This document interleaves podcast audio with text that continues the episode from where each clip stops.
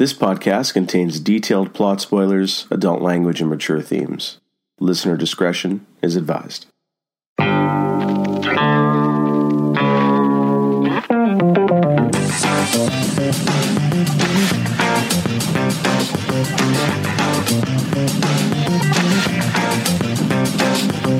Welcome to a podcast of rare antiquities, episode 13.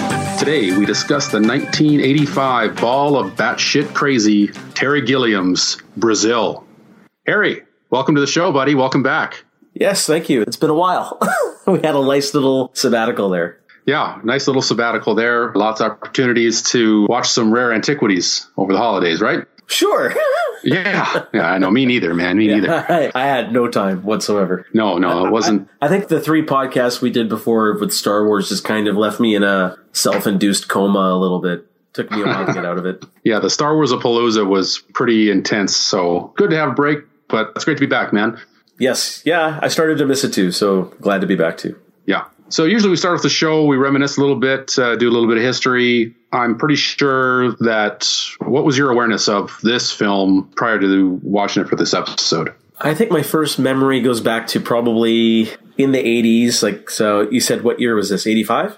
Yeah. 85. So probably for the Oscars of that year. I can't recall if this has any nominations. I'd be surprised if set design didn't get a nom, and we'll probably talk about that. Mhm. I think that was my first memory of Brazil. I have never seen it until this podcast. It's always been on my list, and I know it's been on their sci-fi lists, you know, out there. Oh, Brazil's like one of the better sci-fi movies of the past, you know, 50 years. So it's always been on my radar, but I just never got around to seeing it. So that's pretty much it. Yeah. Okay. Yeah. For me, I was never aware of this film in the 80s or, you know, I became first aware in the early, sorry, the late 90s. I really got into the Criterion Collection set of DVDs. And this uh, particular set, Brazil, was released as a, as a three disc DVD uh, with really cool packaging, but it just didn't stay in print for very long. So it was really hard to find. For me, it was more, I just wanted to get the damn set. I hadn't even seen the movie and I, I wanted to get it because it was hard to get. So let me get this straight. You wanted to buy the movie and you've never Yeah. seen it. Yeah. You, you see, I, I'm not, I'm not a guy who can do that. I can't just go splurge on a movie that I haven't seen. Too risky. Yeah, I've certainly learned my lesson. I've definitely spent money on movies that I've never seen, and I just don't do it anymore. But uh, that the collector in me back then just saw this, you know, knew it was good, sci- you know, or was supposed to be a great sci-fi movie. I had to own it, so that's where it kind of came from for me. I, I eventually tracked down the DVD set, the three DVD set, which is gone now because who gives a shit about DVDs anymore? I now have the one disc Blu-ray, which is very easy to find. So So, but you've got like ah. the Weekend at Bernie's duology in Criterion, I'm sure, somewhere in the back of your house, right there. I'll tell you this. I have the Criterion Collection DVD sets of Armageddon and The Rock, the Michael Bay masterpieces. Armageddon and The Rock have Criterion. They Yeah. went through that. Oh, interesting. I know it, uh, it. It sure does. It's a hit to their to their credibility. There's no question about that. Yeah, I think I have one Criterion. You know, all funny fucking shit. I have The Rock Criterion. Yeah. I was saying I know I have one of them. You know, it was The Rock. It's the one with the the black packaging and you can barely Yeah. see Alcatraz on it, right? Yeah, that's right. That's the only one I got. Yeah, after that, it was just like they had a really weird selection of movies that they went to try and do some kind of collection. Yeah, they were trying to go a little bit more mainstream there, and I don't know that I would have picked those films. That's for sure. But uh, Well, I don't I'll tell you what. but I mean, like it, it still has to be worthy. but that's a different podcast.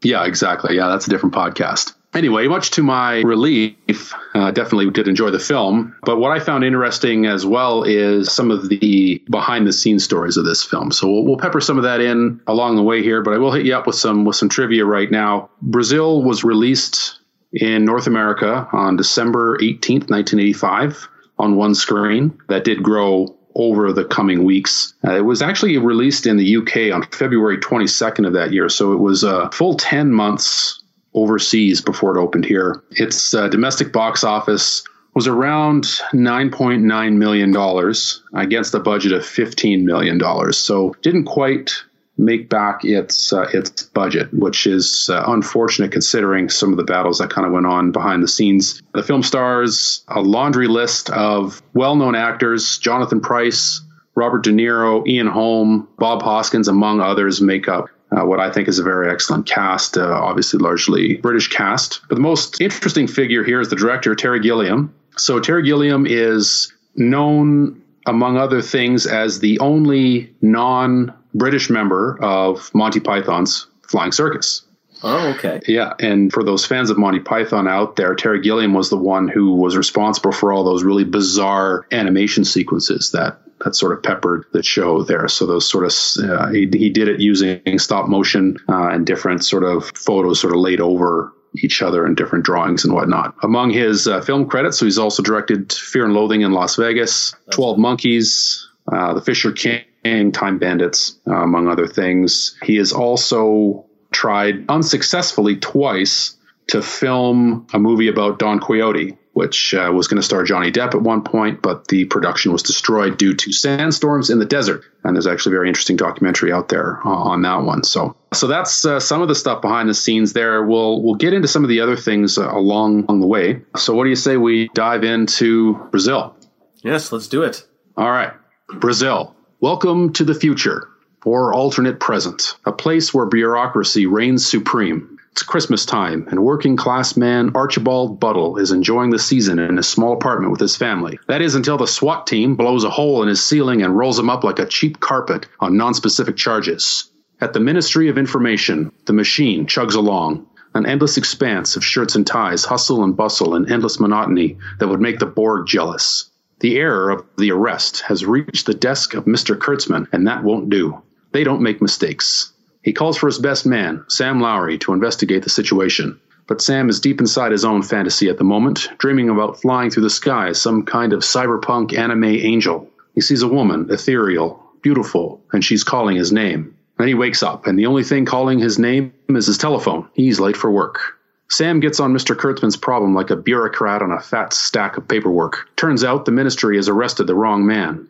Archibald Buttle was carried away instead of Archibald Tuttle. Kurtzman is relieved, but then he has the unhappy job of informing Sam that he's been promoted to information retrieval. It seems Sam's mother, a lady of some repute, has pulled some strings in order to further her son's career. During a lunch of Soylent Green, pink, and gray with his mother and her friends, a terrorist bombing takes apart half the restaurant. But Sam is more concerned with his career, specifically that he prefers it at a dead standstill. He tells his mother he wants nothing. He just wants to keep his head down and coast. But his dreams suggest something else. Again, Techno Angel Sam is battling the forces of oppression in an attempt to set free the mysterious ethereal woman who somehow bears a striking resemblance to Archibald Buttle's upstairs neighbor. In the real world, Sam's apartment is overheating badly, but there are no repairmen available in the dead of night except for rogue air conditioning specialist Archibald Tuttle. That's right, the man wanted by the ministry for something or other. Tuttle moves with military precision and has the air conditioning repaired in a jiffy. With a wink and a smile, Tuttle is flying off into the night, on his way to help any broken air conditioners that may be in need. But that's not the end of the Buttle Tuttle affair. A refund check has been issued at the ministry for Buttle, and it's Sam's job to make the problem go away. Unfortunately, Mr. Buttle has expired and Sam takes the check to the widow. For some reason, she doesn't seem to be ha- too happy with a small check in place of her husband's body. He can't understand what her problem is. After all, it wasn't his mistake. Then he catches a glimpse of a dream.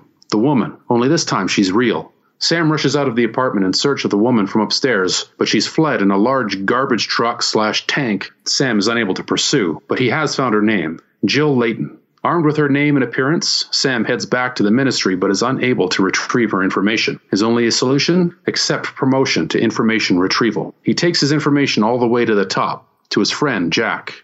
Turns out Jill is already on the ministry's radar for contesting the arrest of Mr. Buttle, and Jack is none too pleased at having dispatched the wrong man. The ministry thinks she's a terrorist, just like Tuttle. And, well, it's a little confusing for all parties involved. Anyway, Sam leaves with at least a little more information than he began with, and as he steps from the elevator into the lobby, there she is, at the porter's desk, continuing her quest to find Archibald Buttle. After a bit of a misunderstanding, Sam ushers her out of the ministry, and he can't believe he is sitting in the truck next to the girl of his dreams. She's hardly as enamored, though. After a little cat and mouse through the streets with the security men from the ministry, the truck crashes and Jill flees from Sam through a department store. After an uncomfortable run in with his mother's friend, another terrorist bomb rips through the store. Seems to have originated from Jill's direction. This only helps crystallize her guilt in the view of the ministry. Sam has burned his bridges and has no more leads to follow. What luck then that Jill herself has tracked him down. The two retreat to his mother's empty house where they can lie low for a while and get to know each other. Sam heads into work the next day and, with some fancy hacker skills, manages to kill Jill Layton in the computer. He heads back to his mother's house, and there is the girl of his dreams. And they fall in love and live happily. Well, at least they manage to get laid. The troops arrive in the morning. Sam is taken into custody. Blackness falls, and gunshots. Sam is strapped to a chair, some menacing looking tools all laid out next to him. It looks like someone is going to be going all information retrieval on his ass, Marcellus Wallace style. His old friend, Jack, enters to do the deed. But just as he raises the tool, bullet to the head, and it's none other than Mr. Tuttle, terrorist and air conditioning repairman extraordinaire, there to lead the rescue. A daring extraction, to say the least. Bombs exploding and bullets flying. Sam and Tuttle fight through the streets, and Tuttle vanishes in a cluster of newspapers. Weirdness ensues. Well, a lot more weirdness anyway, and things are not as they seem. Sam is spiraling through layers of consciousness, settling on an idyllic scene in the countryside where he and Jill can live happily ever after. But Sam is still strapped in the torture chair. His mind is gone. His struggle to escape the inevitable is over. The end. So there we have it, Harry. That's Brazil or some version of it. I don't know that I even need to ask the question about the plot synopsis here, but does that do it justice at all? No, it doesn't do it justice. Uh, but I will say this based on that synopsis, harking back all the way to UHF, I really have no idea how this movie got made. If Yeah. that was a pitch, here is my synopsis. Let's make this movie. I'd be saying, ah. Right? so it's like Robert De Niro. It's like you wanted to be a writer, but you blew it. You know, so- Oh man, that is that that is absolutely true. I, I can't imagine a studio executive in the '80s financing this film, and and there was a lot of behind the scenes items there. There were there were different studios involved along the way that did want to buy the picture, and a lot of that was on the strength of Terry Gilliam's name. Uh, he was coming off of Time Bandits, which did okay. Obviously famous from Monty Python, so they weren't nobodies, uh, and a lot of the executives in some of the interviews that I watched, uh, they all said they could kind of see that there was some genius there, but didn't really know what the hell to do with it. it's very weird, but I mean, like as you said, going off of his name and kind of what the point of the movie, if we can even nail it down, I think that's what really got the movie made. It's not really about what the synopsis was. Yeah, that's right. It's all under the surface here for sure. Sorry, I do want to say one thing though. Yeah. Since we're kind of talking about just preconceived notions, so I mean, you're, you mentioned that synopsis that gives you someone who's never seen the movie before. They're going to go on that and they're saying, "Fuck this shit, I'm out of here." Yeah. not for me. But I will say one thing: when I popped in that Blu-ray you lent me, I loved, absolutely loved. What is it? The screen while you're waiting to mm-hmm. play the movie. Yeah. Because I was waiting for my wife to join me to watch the movie, and I was just sitting back and just, it was so ominous. I got a completely different feeling for what I thought this movie was going to be about because I knew nothing going in and what I got. So that's, that's kind of interesting as well. I got kind of almost like a Hitchcockian vibe just listening to the loading screen, like waiting to press the, the play button. I don't know if you know what I'm talking about. Yeah, no, I know exactly what you're talking about. It's hard to put your finger on, right? It's very evocative. That mood really comes through. So, uh, good, good job to the Criterion Collection for uh, nailing the menu screen. That's that's for sure. Yeah. Yeah. So you uh, you had talked about the Oscars. Brazil was nominated for Best Art Direction Set Decoration. I did not win the award, but it, it was nominated for that, and it, it was also nominated for Best Original Screenplay as well. It didn't it did not win, but um, so a couple of nods there to what, what are probably the most striking aspects of the film, the writing and uh, and the set decoration. So good to see you got a little bit of recognition there. So I'll, I'll talk a bit about a little bit about the behind the scenes stuff before we kind of get into the meat here. The production of the film itself doesn't have a whole lot of story behind it. It was more in the release of the film. So as I said, it came out in the UK in uh, February of 1985. 10 months before its US release. Now, when it came time to release the film in the United States, the studio, having seen Gilliam's two hour and 35 minute cut didn't really know what to do with it. They wanted the film cut down to under two hours and uh, have some uh, have some things retooled. And Terry Gilliam just flat out refused. He wasn't going to make any changes. And a very public battle between Terry Gilliam and the uh, head of the studio, Sid Sheinberg, I believe is his name, broke out and they kept going back and forth. Uh, the studio wanted him to cut it down. Gilliam refused. And what had happened eventually is uh, Gilliam turned in a cut of the film, which came in at two hours and 10 minutes. And the studio wanted something that was two hours and five minutes, and they held Terry Gilliam in breach of contract and then took over, exercised their rights in the contract to take control of the film and do whatever they want with it. Oh. Yeah. So what they were going to do was uh, recut it, bring it down to a, a, length that they thought was more reasonable, make the film a little bit more palatable to commercial audiences. And uh, what Gilliam did was really interesting. He was uh, scheduled to do a seminar at uh, film school, and he was going to show a, a screening of the film. Uh-huh. This got advertised all over campus. Universal got wind of it and they shut him down. But they did say he could run a clip from the film at the seminar. So the clip that he ran started about two frames after the start and ended about two frames before the ending of the film. So he ended up showing the whole film. Uh, and then this started happening. He started doing this all over and it picked up sort of a cult underground following. He even took out an ad in uh, Variety a full page ad for $1,500 asking when the studio was going to release his film. The studio eventually relented and the version that we see of Brazil was released in theaters. So full cut. Yeah, quite the interesting play there. Yeah. The studio cut of the film uh, never saw the light of day in the big in the big screen, but was released on syndicated television uh, in the years following, and it is also on the Criterion Collection set. I tried sitting through this cut. It's about 94 minutes long. It's also known as the uh, Love Conquers All version. And this so is a this great. Is the, this is the Phantom Edit. The Phantom Edit, exactly. yeah. That's the Phantom Edit. And it is a great big pile of shit, is what it is.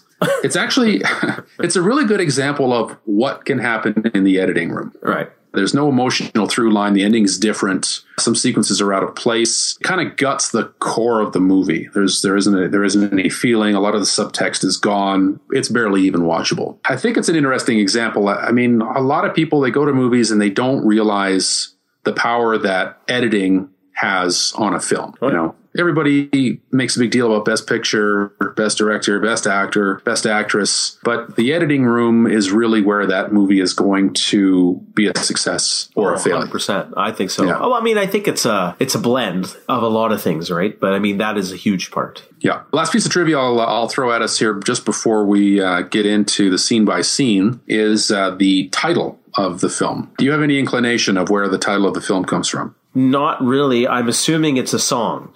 Yeah, that is correct. It is a song, so we do hear that song. Yeah, because the uh, song uh, is in there, right? So yeah, legend has it Gilliam was on the beach in the UK, and the weather was shitty, and he sees a guy sitting on the beach trying to enjoy the day, and on, and the guy's the stereo going, and this is the song that's playing, and he's inspired by this scene because there's this guy, and there's nothing he can do. The weather's shit it's a crappy day at the beach. There's this guy having a go at it anyway. And this is the song that was playing. So that was the feeling. And it was just became Brazil. Oh. Odd. Yeah, odd. I still really don't even get the significance. I guess if it's just something personal for the director, that's fine. It kind of threw me off a little bit during the movie. I was going to bring that up mm. later. It just felt a little weird to me. But anyways, that's okay. Well, it, it is a little weird, and because it sort of comes from a personal place. I mean, I guess the whole movie's so damn weird that uh, anything weird doesn't necessarily feel feel out of place here. But all right, well let's uh, let's get into the uh, the scene the scene by scene blow uh, of the of the film here. So we get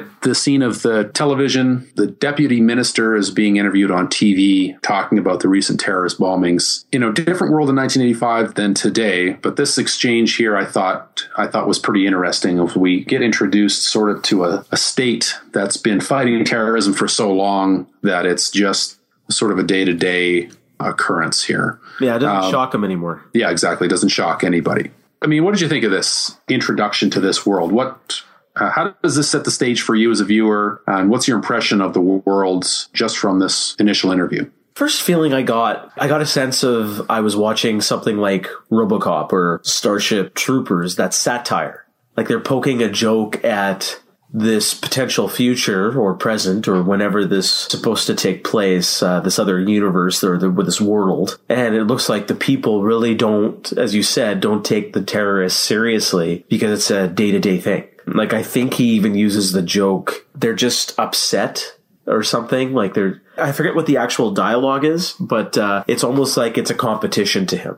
It's like, uh, yeah, no big deal. This is just like a sporting event. Yeah. And that's exactly the you know the the verbiage that he uses there. He says they just can't stand seeing the other fellow win is the Yeah. is the line, and yeah, he, he makes some sports references there. My favorite part of that exchange there is when he says, you know, what uh, the bombing campaign is now in its like thirteenth year. How, how what would you attribute that to? And he says, Be- beginner's luck. You know, after yeah.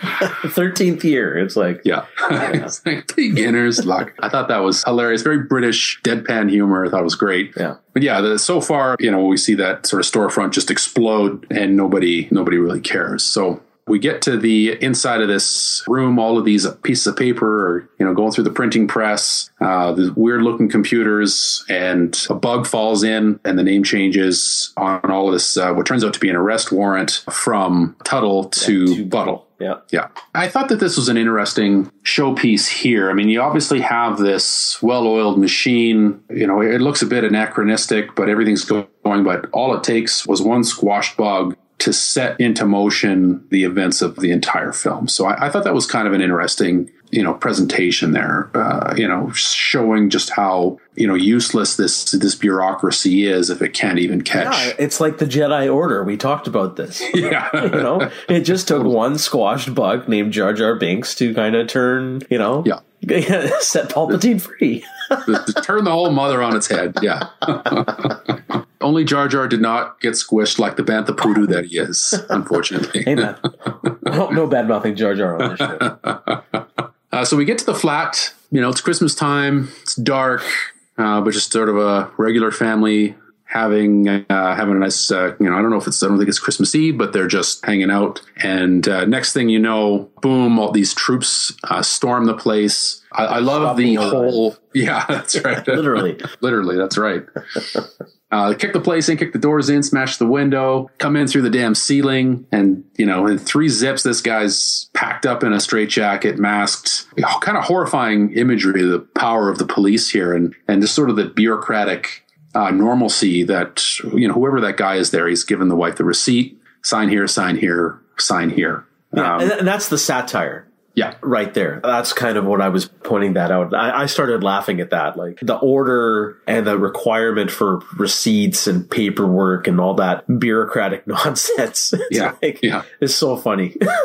Yeah, it's very funny. I, and I love the little detail where uh, how diligently the wife signs. As soon as the paper's in front of her sign here, like she's signing that paper like she means it.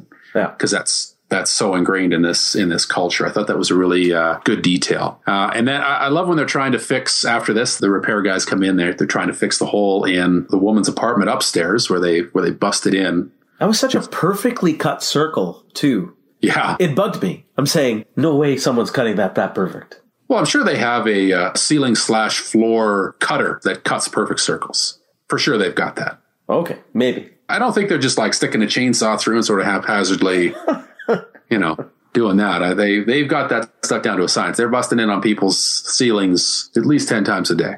Yeah, Uh, they should have done. I want an isosceles triangle. Like not equilateral, isosceles. Isosceles. yeah, One thing uh, before we move on beyond the apartment, I just wanted to mention that something I wrote down is that everybody seems, uh, and you'll get this a little later in some other scenes, is everybody seems addicted to TV. Like the TV's there, but they even have these kind of magnifying glasses over the TV so they can really zoom in and it's like all over the house. It's in someone taking a bath. They got the TV there. They can't escape it. Um, That's right. I found that quite interesting. And I also wanted to already start giving props to the art direction and the set design here with all Mm-hmm. the kind of knickknacks. Kind of reminded me of Doc Brown's place. yeah, Like all these knickknacks everywhere. And, you know, it's supposed to be, I guess, some kind of possible future, which is extremely outdated now. But Yeah, well, for sure, and and Sam's apartment is is kind of the uh, definitely has the Doc Brown feel to it with the automated shower and the toaster and the the coffee maker and, and everything, of course, going wrong, right? So, Yeah. but yeah, definitely the set design is great, packed with little details, and I love the t- the televisions with the the shitty magnifying glass over top of it to you know this is your big screen TV. It's just holding a magnifying glass in Yeah, front of your shitty little screen TV. Yeah. Yeah. Cool little detail for sure. I thought that was fantastic. Yeah. I also like the detail where they fix, they're trying to fix the hole. And she's like, well, obviously there's, Jill saying there's got to be some mistake. Mr. Buttle, he's harmless, right? And they're like, we don't make mistakes. And they put the manhole cover in and falls straight through, right? Uh, I love the line. It's like, oh, they've gone back to metric without telling us. I thought that was uh, uh, pretty fun. So even the bureaucracy can't get the bu- the uh, bureaucracy right. So Told you, man. I isosceles triangle would have fixed it all right there. that's true, would have, because uh, it probably wouldn't have just fallen straight through. Exactly. Might have been hard to get the SWAT team through an isosceles. But so we get to the Ministry of, of Information. It sounds very ominous to me, even though it, it all it's you know sort of a representation of bureaucratic uselessness. Right. But ministry that controls information. You know, what type of society is this? You know, how are people living? If there's a government body that controls information. So again, we're kind of getting some of the world building here, and obviously the ministry is a very important piece of the whole film. So, but we get the scene uh, in the office there, the hustle and the bustle, just sort of endless array of desks, people working away at some shit or other. And uh, there's Ian Holm as uh, Mr. Kurtzman. I love Ian Holm. I always get excited when I see him turn up, dressed like a boss, looking over proceedings here. I thought it was great. As soon as he ducks into his office, I mean, nowadays everybody's flipping over to the internet, porn, movie sites. You know, here it's uh, watching TV. As soon as he, uh, as soon as he leaves scene there, What's happening is is uh, people are so want to watch this TV uh, program every chance they can get. I don't know. Is it showing that how totalitarian this government is, or this ministry is, or this system is? Because it's showing how the system is in place right here. Mm-hmm. The hustle and bustle, as you said. You see the machine run, which is everybody without a break. And then the minute the boss isn't looking, they're just they want to escape. the other side of that as well is depending on you know your opinion of television and there's lots of artists that have felt this way that you know feel that television is just a brain rot it's just a way to kind of keep the masses under control you don't think you sit there and you, you turn off your brain so is that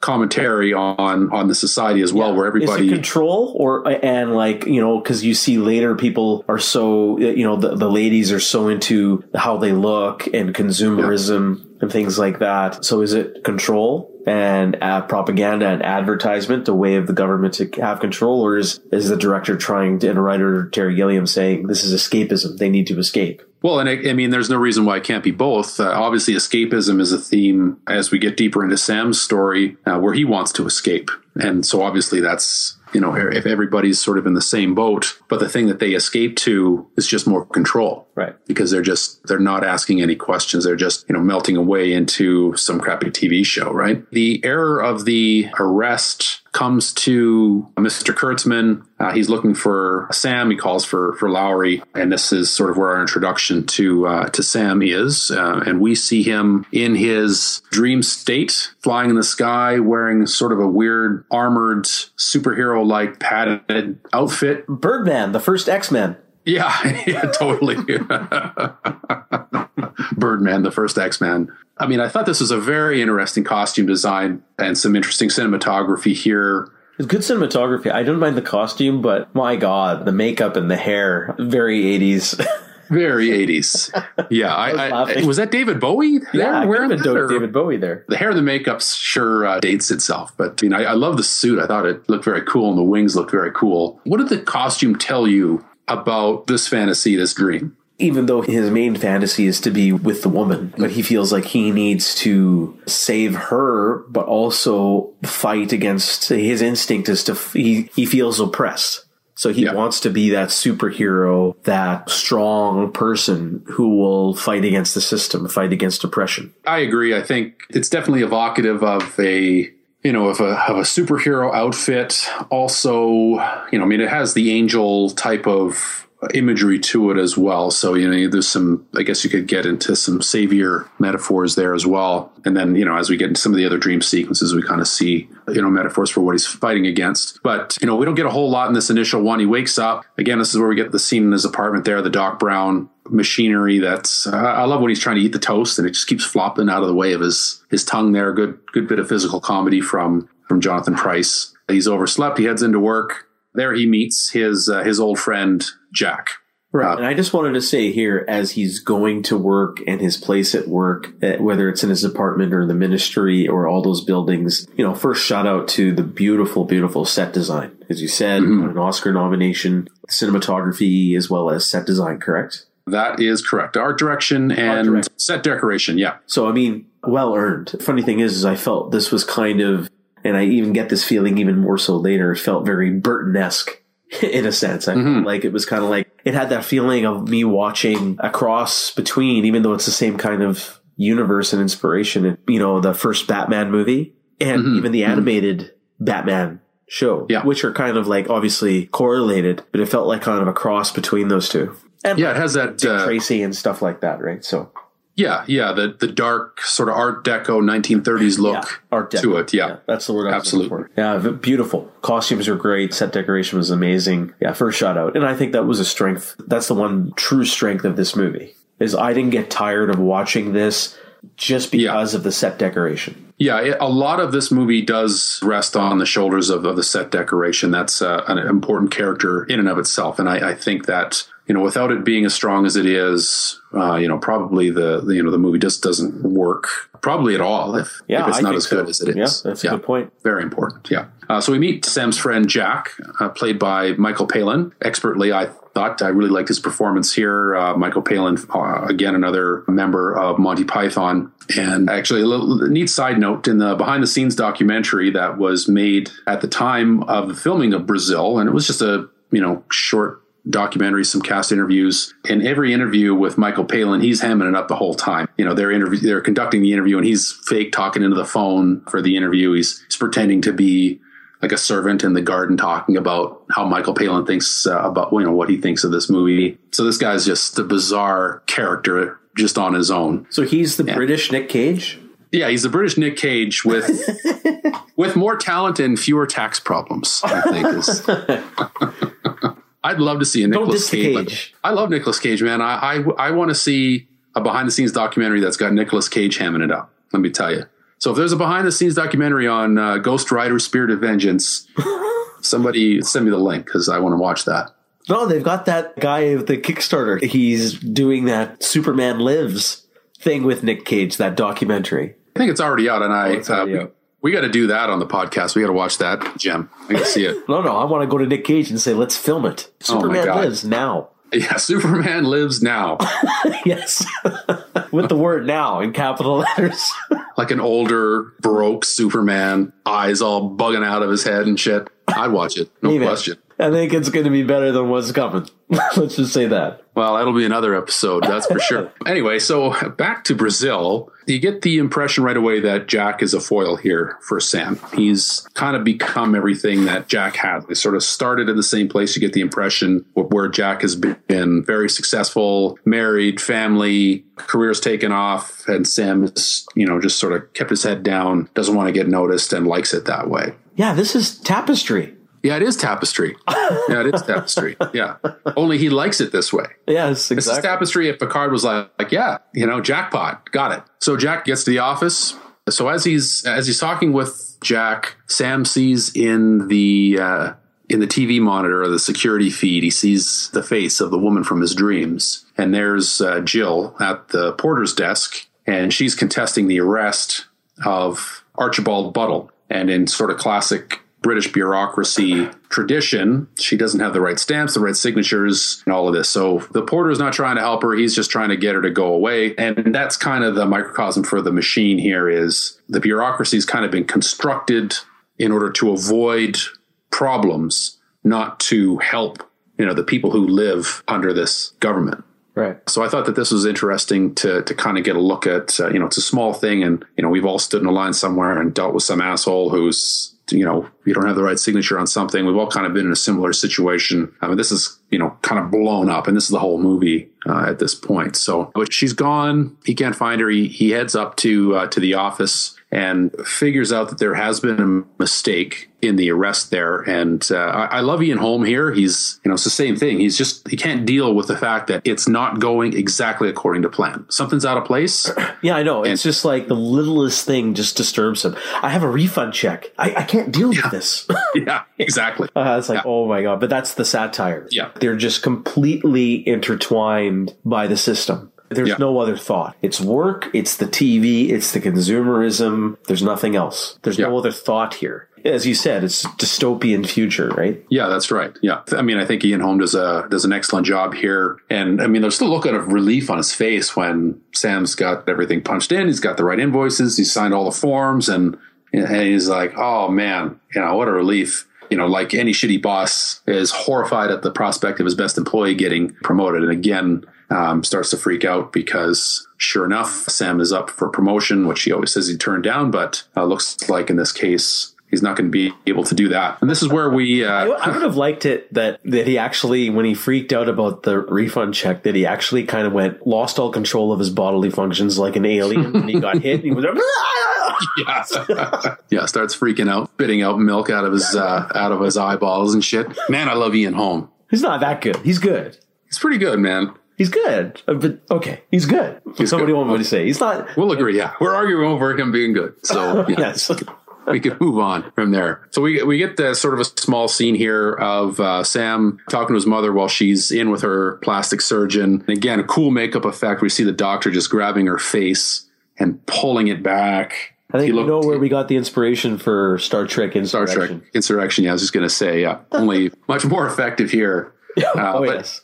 I love that. He's just like he pulling her face there and like, you know, clipping it into those clips at the side of her head. Uh, man, I thought that was really, really cool makeup effect there. That yeah. uh, was neat. So his mother's, you know, we, we, don't know exactly who she is, but she knows everybody. As she says, she knows everybody. Well uh, connected. She, yeah, well connected. So she's sort of orchestrated his uh, his promotion, but more for her satisfaction. Status. Yeah, yeah, her status. She doesn't want to have a failure of a son, so she has to elevate him for anything else than just to be able to tell her friends that uh, he's a success. So, and again, um, like there's another way for him, Sam, saying he has no control. That's why he was so against having any thought of being promoted because he wanted to say no to something. Yeah, that's right. Even if it was, you know, something that would be his success, he, you know, he's I mean, it's interesting because he he's so pro establishment to this point. You know, is obviously very good at his job, but he rebels against his mother. So in that way, like he's he's got that anti-establishment in him already. So they go for lunch at the restaurant, and I love this scene here. Yeah. Particularly, they uh, you know they're picking up food from the menu, and they just get these blobs of paste uh, served to them with pictures of the food that they're eating. Soylent Green only worse, really. I don't know. I don't know. I could live in a world like this, or it's just a pile of slop. It's like the Matrix, where they got that goo oh, that they just comes out of that valve to eat. They must have been taking a dump when they thought of that shit. Yeah, they must have. Yeah, different colored dumps. And This is what. But I thought of the world building here. Like, what kind of a world are we living in here, where this is what people eat?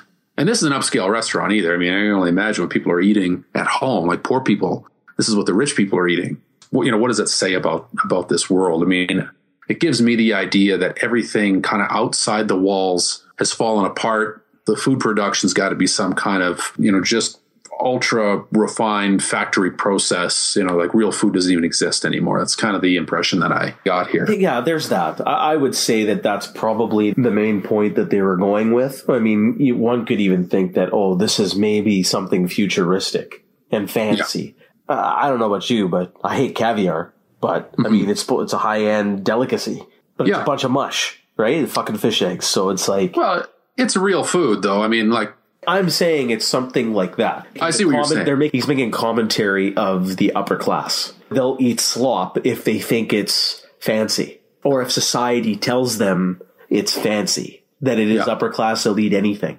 Right. If the, yeah. if the establishment, the system says this is what's hip and in, you're going to eat it. Mm-hmm. Yeah. Okay. Yeah, that's interesting. I never thought of it that way, but I mean that is a good point for sure. They're eating it because they're being told that this is the thing to do. Yes.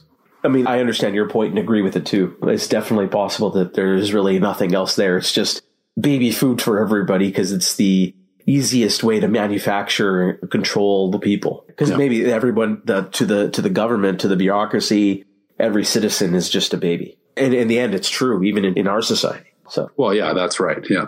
So they they order lunch, they eat lunch. What I love here is so uh, there's a terrorist bomb just blows out a big hole in the restaurant, huge explosion. There's blood and people are dead, and the you know place is on fire. It's just absolute chaos, and they just kind of go about their lunch. Yeah. You know, not a big deal. They they just continue on with their conversation. So commonplace that even in the restaurant doesn't matter. yeah, a lot of movies do this. You know, even going back to Star Wars, it's like, oh yeah, this guy just got shot there. It's no big deal. It's part of the everyday life. in Star Wars, that was kind of like because they were kind of doing the old west saloon, right? So somebody getting gunned down in the saloon, not a big deal, right? Yeah. And then to kind of like blow it up, where like half the place is gone, and you know you got to pick bomb debris out of your lunch. I love the line there as uh, you know the, his mom's friend is like, "Aren't you going to do something about these terrorists?" And he's like, "It's my lunch hour." Yeah, it's pretty funny. It's like, Yeah, uh, no, it's it's my lunch hour. Yeah. Nothing I can do. Another thing uh, I think the mom's friend did, uh, I love the, because again, they're talking about their facelifts and makeup and stuff. And they, she said, oh, acid is used for a subtle shading. And Yeah. picturing the Joker. So when that explosion was happening, I was hoping that Jack Nicholson was going to be coming in and, you know, to the Prince song, Party Man, you know? You can't make an omelet without breaking a few eggs. yes. I love how, and then she just like every time you see her along, she just keeps keeps getting more fucked up as the as the picture goes along. She's Yeah. like, you know, my condition has a condition, or my complication has a complication. Yeah, she And, lost uh, her nose eventually, didn't she? Yeah, she does lose her nose eventually. Yeah, Yeah. But I want to ask you a question now. Yeah. So something we haven't mentioned, and it's so obvious part of the set design, and it's really evident mostly here, but you can see it in all the apartments and the workplace. But it's so glaringly obvious in this restaurant scene are all these interconnecting ducts, yeah, the ducts. Yeah, right? The ducts. I don't know if you were going to talk about it later, but I, I thought I'd bring it up here because I just wrote it down here because it was so blatant.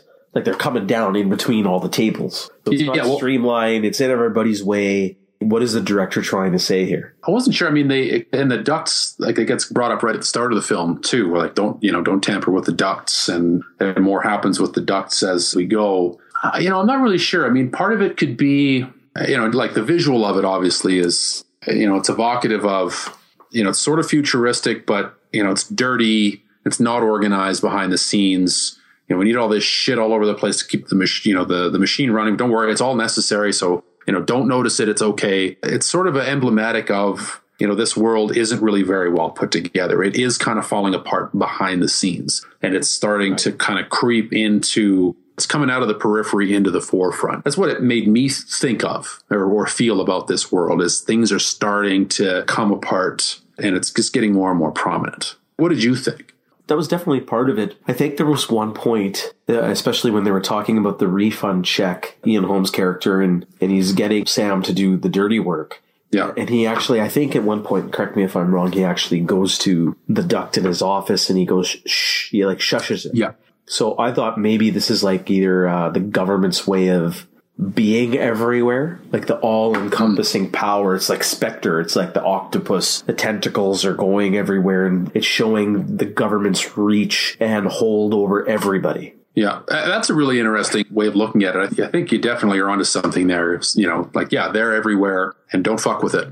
So we get to Sam. Uh, we see him in his uh, in his apartment here, and you know he's, he's dripping hot, or he's dripping with sweat. The room's hot. You know, thermostat's not going anywhere. Tries calling central services, and he just gets a recording. You know, sir can't take any service calls, and he's like, "This is an emergency," but he, he can't get through. Falls asleep in his refrigerator, which I thought was kind of a you know funny scene there. But then he gets a call on the phone, and this is where we get uh, introduced to Robert De Niro as uh, Harry Tuttle. And one thing that really struck me about De Niro in this role is is how he moved. Right. I loved how he moved. Like he has the gun drawn, or he, he comes in. You know, he looks all tactical and shit, like he's coming in there like a commando. I thought this was uh, great. You know, you know, De Niro in his younger days, you know, he he definitely had a physicality to his to his performances back in the day. Really? I got a completely different sense. Like he just, Okay, what did you get? I got a sense like he didn't know what he was doing. The body language there wasn't. I know that he was portraying it the way you're describing it. He acted Yeah. it that way, but it, it didn't seem convincing. It seemed like uh, somebody who didn't know how to present himself tactically. It's interesting that you say that because I was going to say like that it did kind of feel that way as well. Like he was moving in a way that yeah, like a commando wouldn't actually move, but it was like his imp- his impression of how a commando would move. Yeah. But I thought that was what like he was going. That's what he was kind of going for was that look. But I really, I really liked it. I really liked it. And like he's, you know, he's using that weird screwdriver to get the panel on the on his wall open there. And then again, we get, you know, you see behind the, you know, the guy's apartment's pretty organized. There, you go, go behind that panel, and it's just a mess of shit and wires and all kinds of crap. And that's, you know, part again what I was saying, like behind the scenes, there's no organization, no no rhyme, no reason. Right. Everything's just a just a fucking mess. So Tuttle fixes the air conditioning. Uh, we get a little bit of insight into his character there. You know, he used to be official, but you know, he, got, he says he gets into the business. He got into the business for the excitement, travel light, get in, get out. Uh, that was pretty funny for you know, like an air conditioning repairman. You know, part of the world building of this. You know, this guy who who again he is kind of breaking away from the, the system, sick of the paperwork, Yeah. sick of the bureaucracy, He just wants to do what's necessary and, and get out. You know, it's very much who, who Sam wants to get out. Yeah Yeah. As he's finished there, I love the introduction of the two uh, Central Service Before uh, we move repairmen. on, before we move Yeah. on, I just had a thought.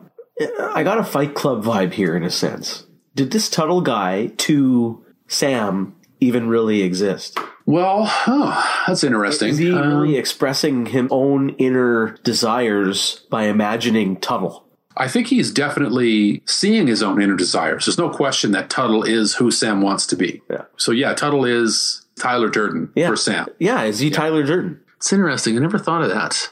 I guess it's certainly possible. I don't know that uh, we'll have to dissect his other appearances here. Has anybody else ever see him? No, I don't think so. Because he is the guy that is wanted by the ministry. Right. So So there is a There Tuttle. is a Tuttle out there, but the guy who visits Sam. Now I know this is a stretch. Most likely the intention from the director in the movie is that he does exist. But is it possible that Sam's also visualizing this internally? Because the end of the movie, and we'll get there, kind of leaves me thinking how much of this is really in his head. Yeah, that's interesting. That's interesting. Ah, I never thought of that before. That's I mean, just just thinking about Terry Gilliam and his work. Like I'd say that's that's certainly a possibility. I'd need to. Damn, I wish I'd thought of that before because then I could. I'd like to go back and look to see if there's other evidence of of that being the case. That's really fascinating. What's in the box? That's my It's not Fight Club, but whatever. That's really what we want to know, right? Yeah, I like the uh, the two repairmen here with you know Bob Hoskins in his pre Super Mario days playing Yes, I wrote that down. Super Mario. Yeah, Luigi show up. it totally is. It totally is. Yeah, because the tall, lanky guy's Luigi. Yeah, the tall, lanky guy, the short, fat guy. They're plumbers. It's Bob Hoskins. I don't think it's a coincidence, folks. No, I don't think it's a coincidence. But the question is, is what came first? It was Mario Brothers movie or this thing? Oh, hey, man, chicken and the egg, man. I mean, it's just you know, it's a paradox. It's a time paradox. It started in the future and got bigger as it went to the past. That's what happened here. It's the chicken and the egg, Will. The chicken, and the egg. yes. I always crack up when he says that. Me too. Great line. Uh, I like their exchange here. He's like, he's like, oh, it's fine. It's all, it's, it fixed itself. He said, oh, it fixed itself. Like, how does it, how did it fix itself? Uh, you know, I thought it was pretty funny. Like, these guys are so bound to the paperwork. Like, they're like, no, we got called here. It's broken. We got to have a look. Eventually, you know, it's kind of neat. He turns the paperwork back against them to get rid of them. So they leave. And then I love how Tuttle exits the scene there. He has like his, his zip line and It's not even just a zip line across like Chuck Norris style. This is like something just goes straight, almost vertically down. This is like 60 Yeah. Spider-Man zip line going. only way cooler. Yeah. no, up. 60 Spider-Man's way cooler, man. Come on. Well, okay, but they had to animate that shit. They had to film this. Like they had to put stuff on the screen. Well, yeah, eh, but I love how fast he goes, and then it's kind of like this, like the high pitched, like adventurous music. It's like, Yeah. Yeah, exactly. it's that exciting being an air conditioning repairman. I mean, sign me up, man. I, I want to go to school to, to do that. yes, Yeah. okay, so we get to uh, back at the uh, the ministry here, and this is where the the refund check comes up. And again, Kurtzmann is freaking out with the refund. Sam's on it though. We learn here that Buttle is deceased. He's passed away. Not really sure exactly what's happened, but obviously we uh, are meant to believe that nothing good has happened. So Sam finds the widow, travels to. But before you mentioned, before he goes to see the widow, I, I just wanted to shout out. I love that. I think this is the first glimpse you get of the bureaucratic paperwork Yeah. that goes up the tube. Yeah, they're using yeah using the tubes there and like up Yeah. and then phew, right Yeah. back down. So this is Yeah. like straight out of you know Futurama, The Simpsons, and it's like I get the classic line where Mar- when Marge went to work at the power plant, and Homer goes, "Oh, don't worry, Marge. The tube knows where it goes," yeah, and it goes out into like a beaver dam. yeah, that's right. It's dumped up. What a crazy contraption the the pneumatic tube. I mean, uh, I love it. I wish we, I wish we had it at work, man. I kind of wish we had it as well. It yeah, there's something very satisfying about it. You know, it's like and it's gone. Yeah, It's way better than like the ding on the email. You get the yeah. It's very you can, cool. You can change your email sound to that. Just find it. yeah, but it it doesn't actually send something through a physical tube though, which is part of what I'm looking for. Oh, You know, hey, I can make my phone sound like the communicator from Star Trek, but it's not the same if I can't flip it open and say Kirk here. Just you need a doesn't flip have phone, man. Yeah, I need a flip phone. Do they even make that shit anymore? I'm sure you can find it. That would look more out of place than the uh, telephones in this movie. Oh yes, that's for sure. So Sam he uh, kind of chases down the the widow, Mrs. Buttle. I thought this was fun. This was funny as well because you know he's obviously super uncomfortable, but he's uncomfortable because you know he's trying to pass the buck for the mistake that was made, and you know the fact that her husband is dead. Yeah, not a big deal. The fact that we made a mistake, oh yeah, that's a problem, but it wasn't our fault. Don't worry about that. Signature is the most important thing. You must Yeah, sign get the receipt. signature. Yeah, Doesn't matter if your husband's dead or how he died. The receipt is priority number one. yeah, yeah. That's right. The receipt is priority number one. Just making this shit go away. Yeah. and that's the only thing. And she's like practically catatonic, fucking hole in her ceiling. And you know, uh, Jonathan Pryce's performance here was really excellent. It's it's hard to act uncomfortable, and he, he you know he he totally nails it. I think I think that uh, he did a good job here. So you know, maybe we'll just you know kind of we'll we'll pause there. Uh, you know, Jonathan Pryce to you, how's he doing so far for you? Ah, mixed so far. Uh, surprisingly, I think he's like I, I agree with you when you're talking about that he when he has to act uncomfortable. I think that's more suits him in these scenes. Like when he's kind of like shy, when he's kind of like insecure. Mm-hmm. But I think later on when he has to pull off some of the satire and the jokes and the Lando Calrissian yeehaw, you know, I I, I think he loses me in some scenes.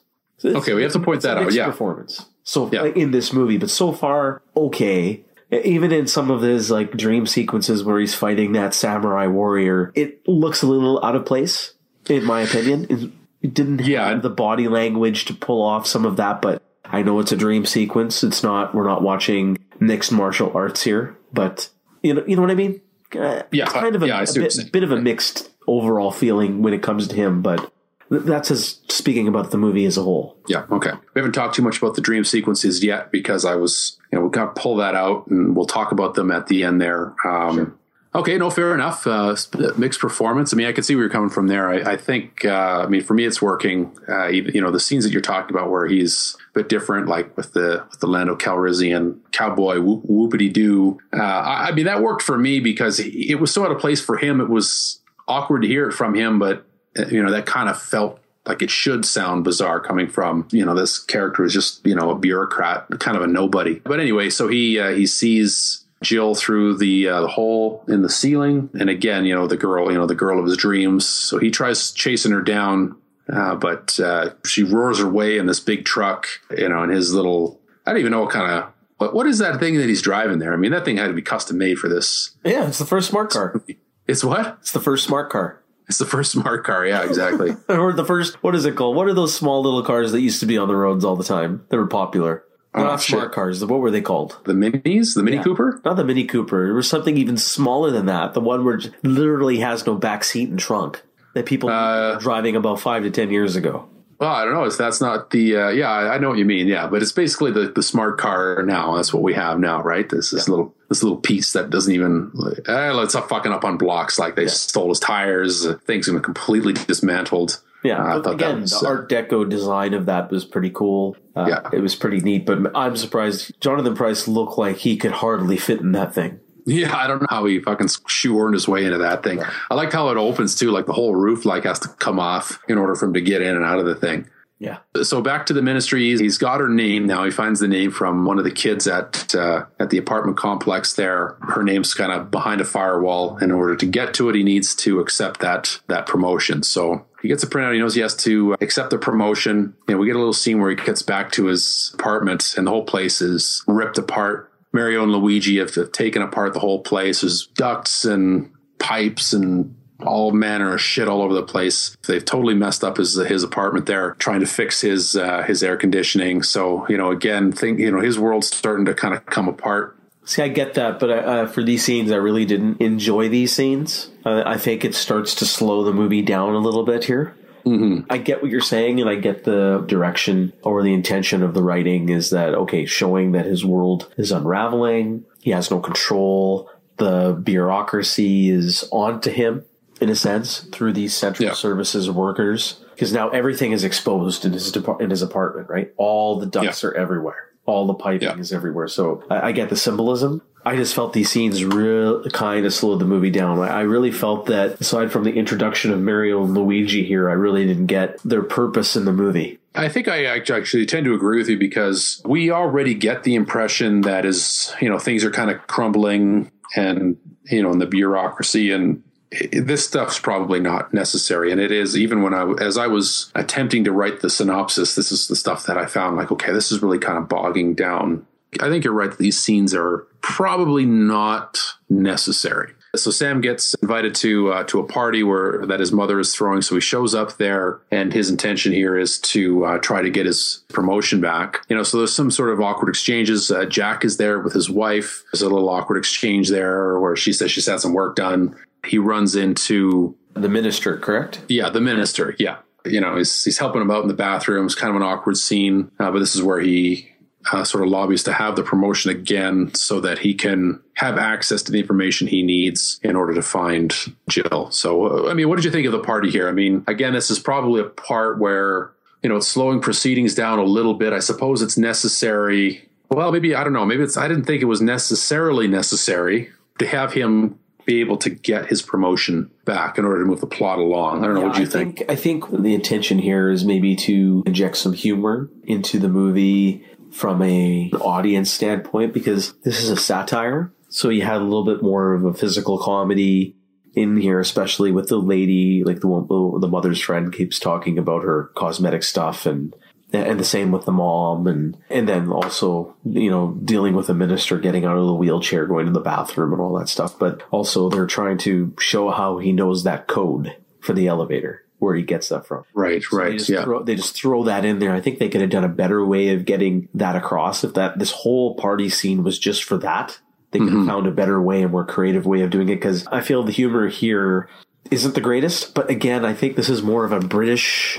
Is this film more definitely more of a British feel? I don't know if it's like we call this a domestically made film. I think this is a international film, correct? I would say you'd have to classify it as a as a British film. as a British film. so I think maybe this is more targeted for that British snobby audience or that satire of how they act, like, like how the first class acts, right? Yeah. So the middle Yeah. and lower class uh, people over in Europe uh, can, in Britain, can actually relate and laugh at that satire. Like Right. We're poking fun at the upper class here. Yeah, that's that's a good point. But for North American domestic audiences, I get that, but the humor just falls a little flat. I can tell you right now, especially for, for modern day audiences, I don't know how much the humor in this movie is really going to fly. Well, yeah, I think, uh, and yeah, I guess we can, you know, we could probably talk about that once we sort of wrap it up. But I agree. I mean, a lot of the humor here, even for myself, it's like, yeah, I get that it's funny on an intellectual basis, but I'm not necessarily laughing out loud at a lot of the jokes. Yeah, exactly. Yeah.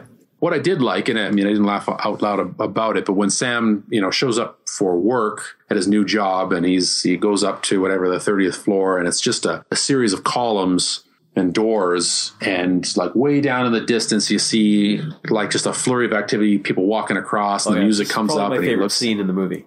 yeah i thought this was really really cool. Very well shot Well, the set direction Um, here again, beautiful. Yeah, very beautiful. Yeah. And he, you know, he finds his office and it's just, uh, you know, he's officer DZ slash 015. So, you know, again, he's, even though he's moved up in the world, he's still just a, a random set of characters, tiny little office. Yeah, it's just. Bureaucracy, yeah.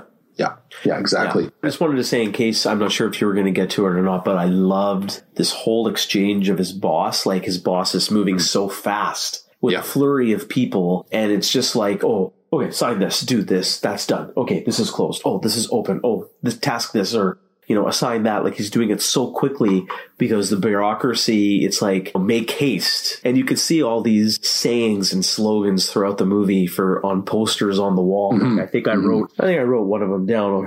Suspicion breeds confidence. Yeah. Yeah. I love that. I love that one. There was another one. Don't suspect a friend, report him. yeah, exactly. And like another thing about time, it's like you cannot wait to make a decision. You must act immediately. And all Yeah. those kind of things. It's like, and then you see how the top management here is doing that.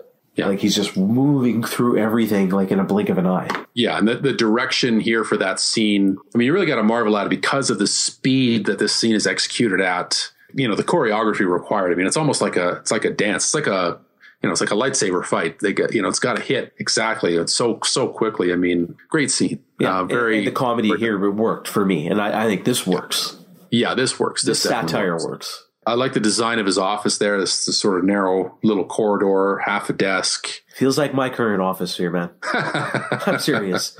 I hope at least you have your own desk. you have Yes, to I share it with the dude At least I got my own little desk. I think it's a bit smaller though. It's probably about the size of like those old exam desks in the gymnasium. yeah, You know, yeah. where I got that Yeah. little thing to write on. Does it like have a hinge on it so you can like turn it up so you can actually get out of the chair properly, or do you have to like No, sort of no, squeeze no. in? You got to squeeze Oh it. man, that's crazy. But yeah, I thought the I thought this office was pretty cool, and then uh, his sort of desk mate in the uh, you know next door, you know, again that sort of mousy punk, the mustache, and the you know next door won't let him use his computer or anything. I kind of like this little exchange here. I mean, not necessarily, probably not necessary to move the plot along. Again, trying to inject a little bit of humor. Uh, but we, you know, he gets uh, he gets the ability to kind of track down Jill with the computer. Uh, the guy won't let him, you know, won't let him use it. So he finds the information, still can't quite, you know, locate it. There still seems to be a firewall. So he heads all the way uh, up to the 50th floor in order to get some more information. And I, I this actually, this humor here, I thought was funny and appropriately disturbing as well because we got this typist and she's basically what she's doing is she's transcribing an interrogation session but all she's typing is ah oh god don't stop that's what's happening like in the torch she's just typing what's going on in the torture chamber and she's just Oh well, yeah. The bureaucracy has to even record the sounds of pain. Yeah. yeah so i thought i was like oh i, I, I like chuckled Yeah. and i'm like oh man that's fucking horrifying Yeah. And it turns out, so he goes uh, into the office, not knowing that it's Jack himself who is the interrogator. I mean, he's basically the epitome of information retrieval, and this is how he retrieves information. Comes in, he's all bloody. His uh, daughter's in the Yeah, room. I was going to mention it was really weird. His daughter's there again. This is something like that feels very Verhoeven. This is like RoboCop. yeah, Well, it's all good. You know, this is part of the system. Don't worry. yeah, yeah. Very distressing. You know, as we keep peeling back the layers of this society, uh, you know, it just gets uglier and uglier and uglier. So he's poking around, and you know, Jack's kind of already. They've already come across Jill. She's already on the radar, so they suspect that she's a terrorist because she's been inquiring about the arrest. Anyone And- says anything, you're a terrorist. Exactly. That's right. Anyone says anything. So The paranoia. again, you know, just speaking to what the society is like, it's pretty scary. And I, I, I was also appropriately frightened at Jack's response when, you know, they start talking about Buttle, like it was the wrong guy. And Jack's like, I, I didn't get the wrong man. I got the right man. It was the wrong man was delivered to me as the right man, right? So what am I supposed to do about that? And then he still basically, when he tortured him to death, you know, again, it's the it's the system that failed. Nobody is Nobody you takes know, responsibility because they Exactly. believe in the system. Exactly, Right. exactly. And yet they're trying to blame the system, not themselves, for the mistake for what's going on here. Yeah. Yeah, it's very, uh, you know, he says, like, I didn't know that he had a heart condition because it wasn't on Tuttle's file. Yeah, exactly. I like this exchange again. Like, it's just, it's very, it's, it's very disconcerting. Uh, Sam gets the uh, the information, you know, finds out again they think she's a terrorist. So he leaves the office. Is going to go in search of her. You know, sort of a, an exchange with the elevator uh, malfunctioning. But basically, Jill's there again at the porter. She thinks she's got the right forms with the right stamps. She's not getting anywhere because they, there's no way she, you can't do anything right because nobody's made any mistakes. You know, sort of a sort of an exchange there. She's yelling at the at the porter and you get she, the elevator mishaps as yeah. he's trying to get to the lobby, but goes down into the basement and all this stuff. I think that's the scene, correct? That's correct. Yeah, that's the scene. He's trying to get out of the elevator. He can see her. He's down. He's up. He's trying to get the right authorization. Here's where you know I don't think it was very funny.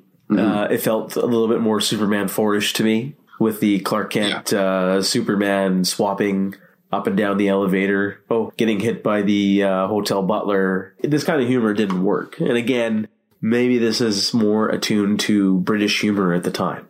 Yeah, I, I, and I agree with you there. I found it more frustrating than funny. I'm like, you know, we don't need all of this rigmarole. Like, he could be chasing her out of the building. She could just be leaving. Like, we don't need all this. This whole. I mean, obviously, it's kind of emblematic of you know getting caught in the machine, getting caught in the bureaucracy. But again, we already have that picture. We're already there, so we don't need all of this.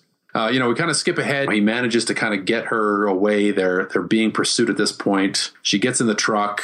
You know, obviously, you know he's over the moon because he's you know he's finally face to face with the one of his dreams, and she thinks that you know he's just a fucking lunatic, which I guess he kind of is, right? Right. Uh, you know, and he confesses to her that you know she's the woman of his dreams. She rightly, you know, kind of wonders what the hell. I kind of like the part where she, you know, she kicks him out of the out of the truck. I mean, it, you know, obviously doesn't quite doesn't quite play right. You know, and they're just doing some physical comedy here. This is kind of where I again I feel that not that I need Jonathan Pryce to start pulling, you know, Jim Carrey you know, here where he's getting dragged or getting into trouble or almost falling off. But I just feel he didn't sell some of this. I don't know if they're going for mm. humor or what they were going for, but these scenes really felt uh, they weren't cringeworthy, but they were getting there. Yeah, he he didn't quite. I I, I kind of agree. I, I wasn't. I don't know if it was him or just sort of the nature of these scenes it's just not for whatever reason it's not coming together i think it's kind of a combination like he's he's not selling it and they're just kind of out of place. Like things are just kind of crazy, and I, I don't know what that's supposed to be evocative of. It just doesn't doesn't quite make sense. So they're trying to outrun. You know, the security officers are are after them. They're driving through the streets. Sam's trying to be the hero. He's like grab, trying to grab the you know control of the truck, and you know Jill's she's the one who clearly knows what she's doing. He doesn't know shit about anything. He causes the uh, the truck to crash. And they end up in you know, shopping center, sort of a lingerie department. She's just trying, she's still trying to get away from Sam. And he's, I guess what they're trying to go, like they're both on different ends of a relationship here. She's like, who's this fucking stranger who's following me? And he's like, it's the woman of my dreams. And I think that he's too over the top. Like he's been a guy who's been in reality and he can't see the reality of this situation. I don't, I don't know if you know, we're sort of meant to feel like he's just losing all control here, or if the, it's the writing or the performance is just quite, it's not capturing the situation here. Yeah, I don't and, know. It's, and I agree. Not, I, I, think this, yeah. is, is some aspect where they're starting to drop the ball here, whether it's direction, acting, or part of the story. I also want to get into, if, if you don't mind, maybe I can ask you, what do you think of Jill herself and her, the actress who plays Jill? Uh, I mean, I thought she was okay. I mean, she had a certain toughness about her that I thought worked for the part, but she might have been a little bit underwritten. I mean, the most interesting scene with her was her first scene in the film where she's watching TV in the bathtub and she's smoking a joint and she's cleaning the bandage on her hand with a toothbrush. yes. You know, uh, that was the most interesting thing that she's done so far. Yeah. Everything since then, we don't know. Yeah. So now part of that might be a function of the story where we're sort of seeing her through Sam's eyes. You know, we don't really know too much about her other than she's mad that her downstairs neighbor got wrongfully arrested. But even then, we don't know why. Mm-hmm. She cares so much, you know? So, I mean, I think she's doing what she can with the part, but the character itself, I'm finding a little bit underdeveloped. Yes, I agree. So the uh, so there's department store. There's another another terrorist bomb, and you know there's there's some bodies like trying to tend to the injured the guards show up. Sam's trying to be heroic again, fails miserably, gets knocked out. and he, uh, you know, he eventually awakens in sort of the back of a, a prisoner carrier. He's wearing a straight jacket. He's out of there. He's trying to find. He's he's not sure if Jill's in there. He's trying to find her. He gets out of the gets out of the truck. All right, okay. So he's back. Uh, so Sam's back at the office. He's lost track of Jill, and now and he's just getting a bunch of paperwork. He's exploding. He's sort of reached the end of his rope with the, uh, frustration, and he's just shoving all of his paperwork back into the pneumatic tubes, and they keep shunting them back. Right. And the whole place just kind of and then um, he stuffs it and it gets kind of blows. yeah, and it blows exactly. So so again, his whole his whole world again, it's still falling apart. You know, he goes to see Jack again. He's trying to persuade him of her innocence, and, and they're thinking that she's in league with Tuttle and the and the terrorists. Sam's trying to convince him that it's all uh, coincidental. So as he's leaving the office, then there she is. She's waiting. So she's found him at this point. So again, I think like sort of the exchange from when they're in the truck to this point uh, is where I don't want to say everything's falling apart for me, but it's not as tight as it kind of needs to be. I don't think like, he doesn't have any no. I think. I think the second act and part of the third act here is is not strong. I, I can see where Universal probably had some worries here. To be honest, I agree with you there. There isn't a whole lot for the audience to latch on to. I mean, I think that it was easy enough to identify with Sam through through the first act and most of the second.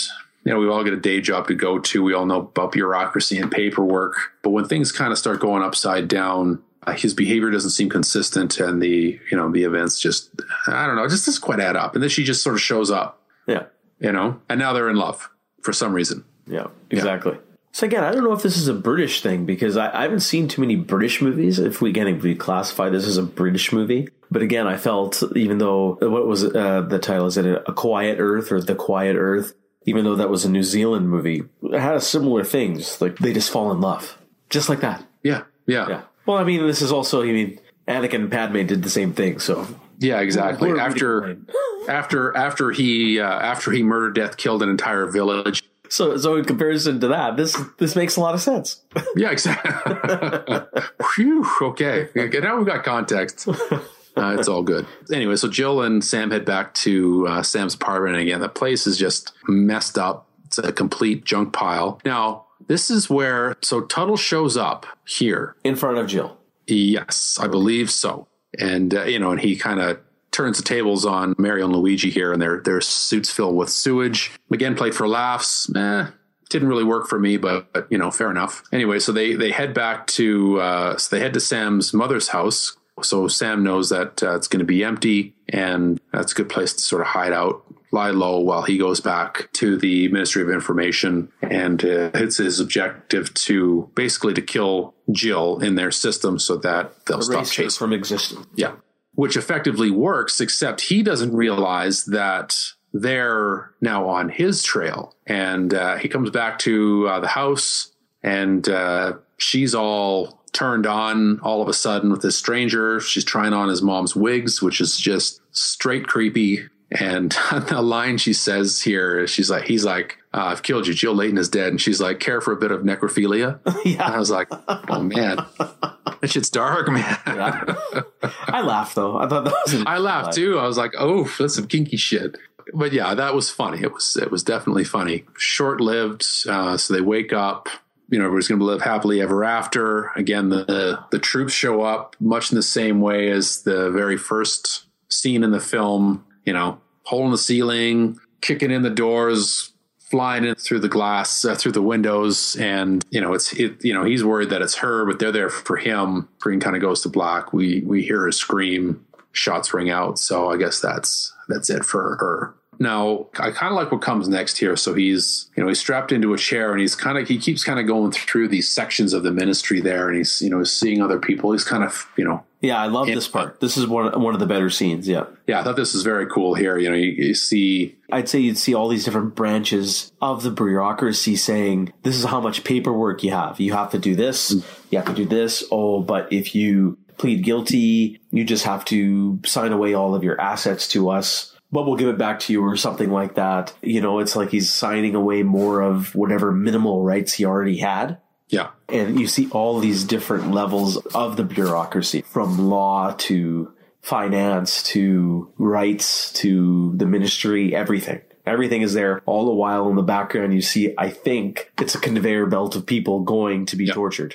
That's right. Yeah, it's basically a conveyor belt of people going to be tortured. Exactly. It's like a well organized Guantanamo Yeah. here, and uh, yeah, that's that's a great observation. All of these, you know, various forms of government, they're all hooked in. What's effectively the you know the different departments of the Ministry of Information there now, like you say, you know, they're extracting. satire, right? Yeah, that's right. And it's easier for you if you just say you're guilty. Yeah, it's easier for you just to say you're guilty. Don't worry about it. We'll take care of you. Oh, but at the same time, behind the curtain here, we're about to, you know, saw off your nuts. So, Yeah, that's right. Yeah, exactly. you know, They do the Casino Royale thing with like the like the the ball and chain under the chair there. well, it, it, essentially, like he's going to be castrated, just like, you know, essentially all of us pretty much are when it comes to the system. And this is, you know, Gilliam saying he's poking fun at government in its itself, like the existence of government, the existence of the system.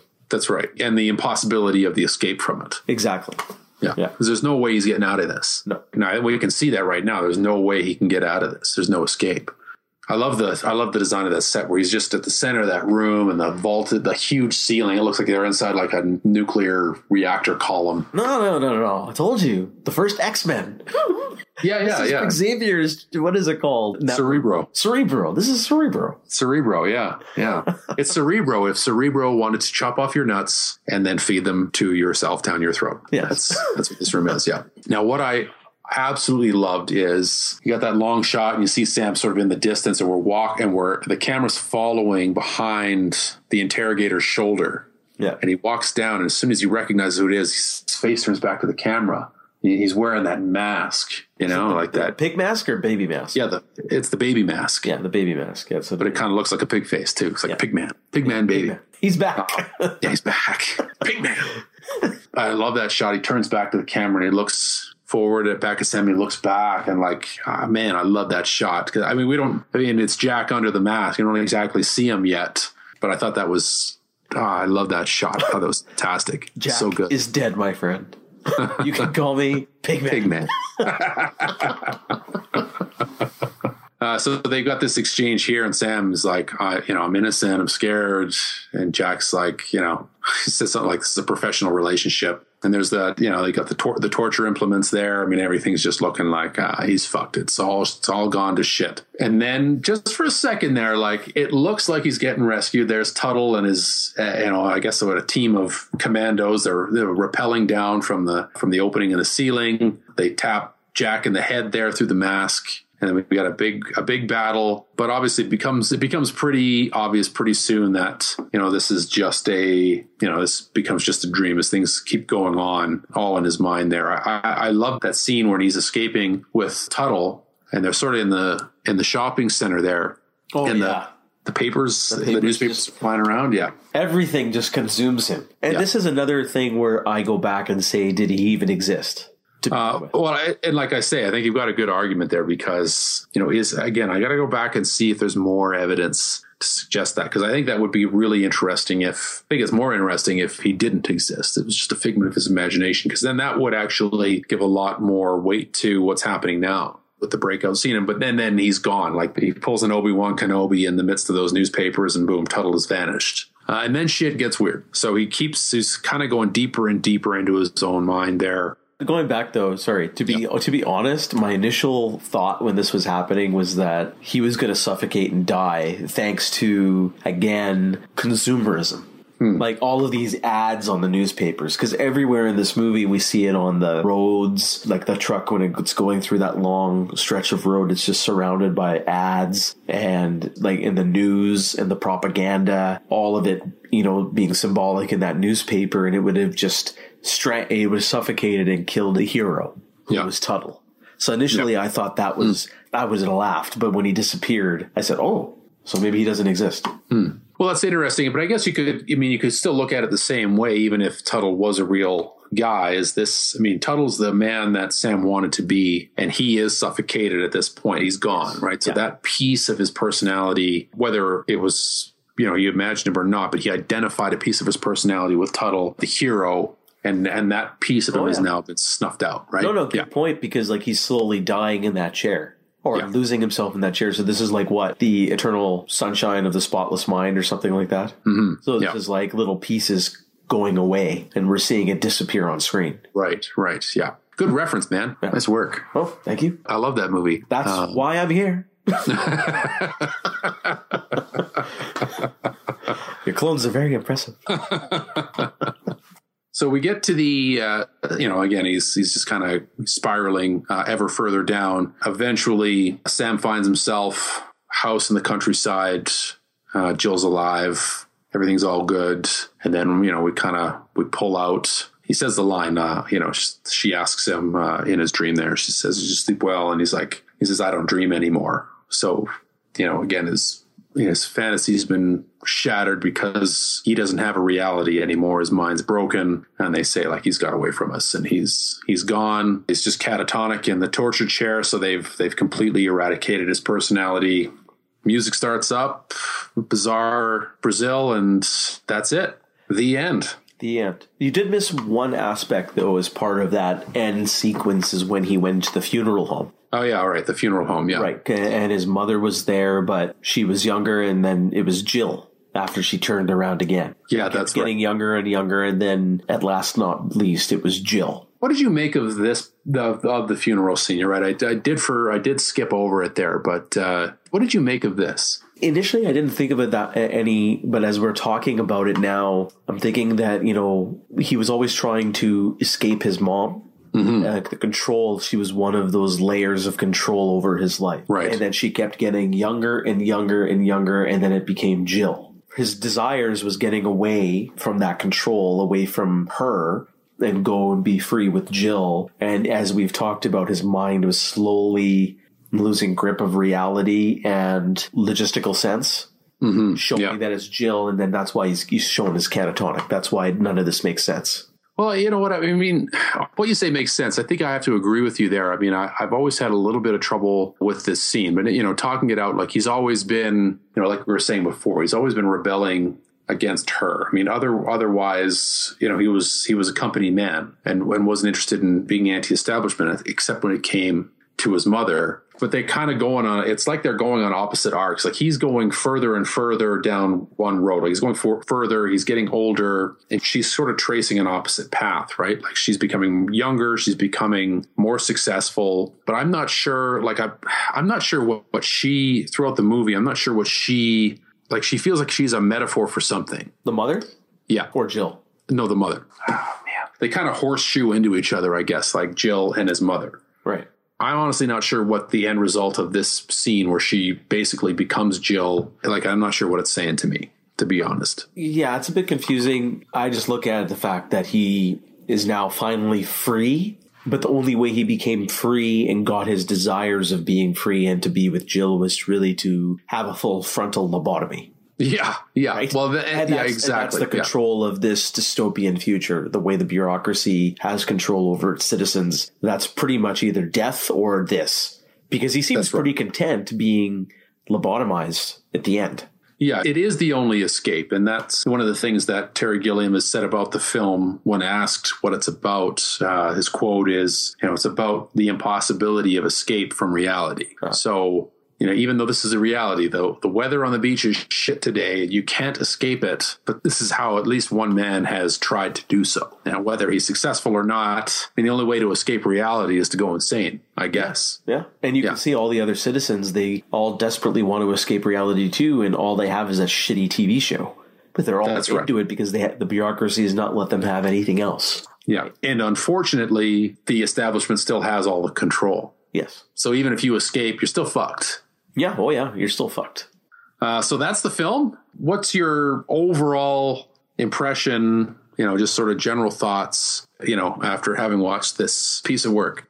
For the most part, very well filmed. I like what Gilliam here is trying to say, as we've talked about, right? That escape from oppression, rebellion against oppression, the political satire of our own, how the system has control over all of us, and Yeah. the impossibility to escape from that system. A futile attempt. So he's poking Yeah. fun at all of that. And I love that political satire because it's subtle. I mean, some of it is on your nose, but some of it is, is subtle enough, uh, for me to enjoy it. It's there and it makes you think But some of the movie also, like I can see uh, Gilliam's weaknesses as a writer and a director for some of the second act, as we've talked about. I Yeah. think his relationship with Jill, some of the action scenes, some of the humor. Maybe I can't relate to it because I'm not British. Maybe it's a bit outdated from that's, it's a little bit too Fawlty Towers, maybe, in my opinion. Hmm. So I think it's a bit of a mixed bag. In terms of it being a science fiction movie, I did enjoy that aspect of showing this potential dystopian future. I love all of the set design, the practical sets, the weird technology, the zany technology that's out there, like the Doc Brown references we have. Even though none of this stuff like is streamlined and it's all outdated. This isn't Star Trek. This is something Yeah. that's, as we said, Art Deco feel. And none of this stuff could come to fruition because we've already surpassed everything here. Right. But for modern audiences, I don't think they'd be able to get into this movie at all. Yeah, I, I think I agree with you there. I mean, for modern audiences, I don't know how you'd approach this film. I don't know how you'd get into this film. It's uh, there's modern context for this type of movie, but Yeah, like the general theme is universal. It'll never go Yeah. away unless the world becomes a radically different place. But people will not be able to sit through this film. And I think the pacing's part of the problem. I think the acting also, like Jonathan Pryce, we talked about it's a mixed bag. He didn't nail some of the aspects of this movie. We didn't even talk about the dream sequences now. yeah, let's get into the dream sequences. So, you know, there's not too much going on. He's flying through the sky. You know, he sees the woman. She's calling his name. It's all up in the clouds. You know, it's very ethereal. As the dream sequences progress in the trenches, if you will, it's dark.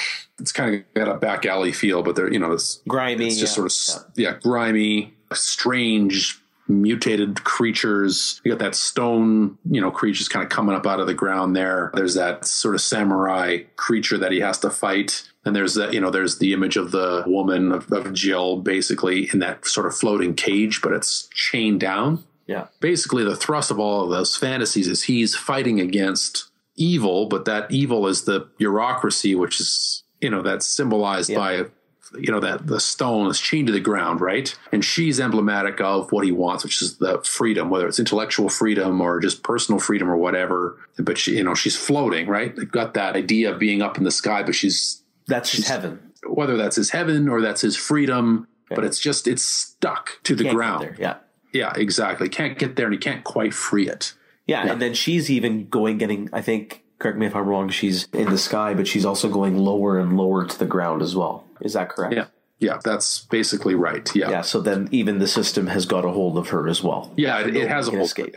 That's right. Yeah. So, I mean, just from a high level, like, what did you think of the sequences here? Like, how they were, just how they looked, how they were shot. I love the concept of the first part of the sequences where he's flying and he's seeing the girl and he wants to be free. But I think as the movie went on and we kept getting more and more of it, I think this it started to not work for me. It was a bit too mm-hmm. much in this dream sequence world. I love the set design. I love the costumes, but it just a little too awkward.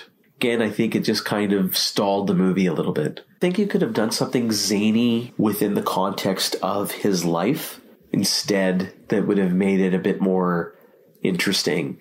Again, maybe more of a relationship with Tuttle, for example. Like he's hmm. in and hmm. out of his existence. I think that that's actually a really interesting idea because I I, I agree that I mean the dream sequences it's a it's a cool idea because you know he's pulling in some more fantastical imagery here, but it's a little on the nose I think with the metaphors. I mean we understand through the course of the film you know what he's fighting against, and I don't think we need the dream sequences to tell us what he's fighting for. And I agree. I think something more zany in the course of his real life, like his relationship with Tuttle, for example, would probably, I mean, I think it would have been more effective in portraying what this fight against the establishment, but it also would have moved the film along a bit better. Yeah, I agree. Even though a lot of it looks cool, and I think it does the job, like you, you, you get what they're talking about, it doesn't really have any bearing on plot at the end of the day.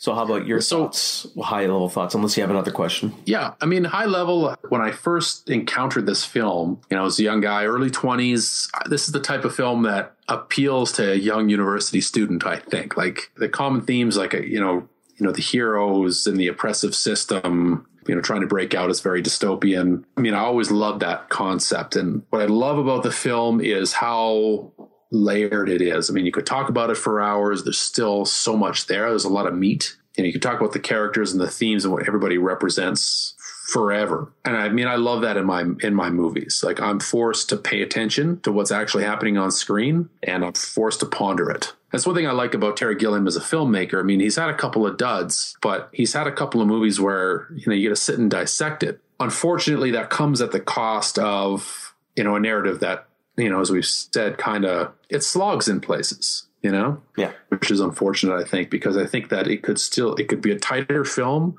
a more well paced film without losing all of the layers, all of the meat that's actually here. So it is a bit of a mixed bag in that sense, but it's not like anything else, that's for sure.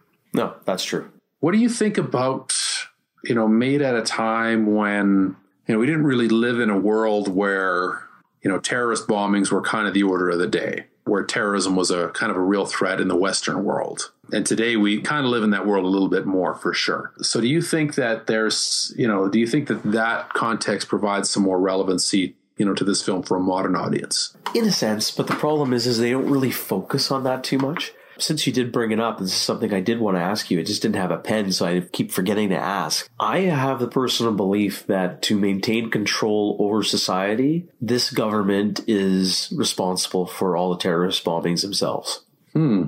Interesting. In my opinion, that's not far based on where you lie in the conspiracy rainbow. Uh, I don't think it's that far away from the truth either in terms of reality. Well, there's certainly, I mean, there's certainly an argument to be made there. I mean, I could see that being the case. The only thing that, oh man, that's really interesting. But in, um, in this film, I believe they are the ones that are responsible. Even Jill says, Have you ever seen a terrorist? That's right. She does say that. Yeah. yeah. So, you know, which is a good line. Yeah. Which is a good line. Yeah. But he says, oh, it's only my first day. But yeah, that's a, you're right. Exactly. So yeah. I wouldn't be surprised in the world that T- Terry Gilliam has made here that there are no terrorists. The government is the one who is creating this chaos to instill fear to maintain control. Uh, you know, I I had never I never thought. I mean, I've seen this movie like ten times, and you know, you're bringing up stuff I'd never thought of. Fear um, will keep the local systems in line. Don't be too impressed with this technological terror you've created. Okay, let me tell you. The ability to destroy a department store pales in comparison to the power of a Japanese anime angel in ar- in body armor. Okay. you know, you could be right about that. The only thing I'd say that might, well, shit, it's hard to say. I can't, I can't disprove that. You know, this actually reminds me, just to take a bit of a segue, but it's still another Terry Gilliam film, so what's okay. It takes me back to a conversation I had with my dad about 12 Monkeys which is probably the more famous Gilliam film. And in my in my dad's opinion, Twelve Monkeys takes place entirely in the mind of the boy at the airport who becomes Bruce Willis as an adult. But you know, and I was like, I can't say anything that disproves what you're saying. Right. I can't. I mean, yeah, that's actually a very legitimate point. I never thought about it, and that's one of the great things about this movie is you know it suggests things that are there. I mean, there's there's so many layers here that I'd say that that's absolutely a possibility. I think that because the populace seems so numbed to the fact that there are these terrorist bombings, I like I'd wonder if that was the case. Like it seems ineffective. Yeah, an ineffective maybe. method of control because nobody gives a shit anyway. Or maybe they used to and now they're just used to it. And this is just them just once in a while. Okay, add another one. Okay, yeah. add another one.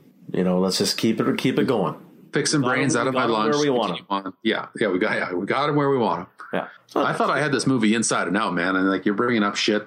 Hey, man, that's what this podcast is for, right? That's right. That's... your shit up, right? Essentially.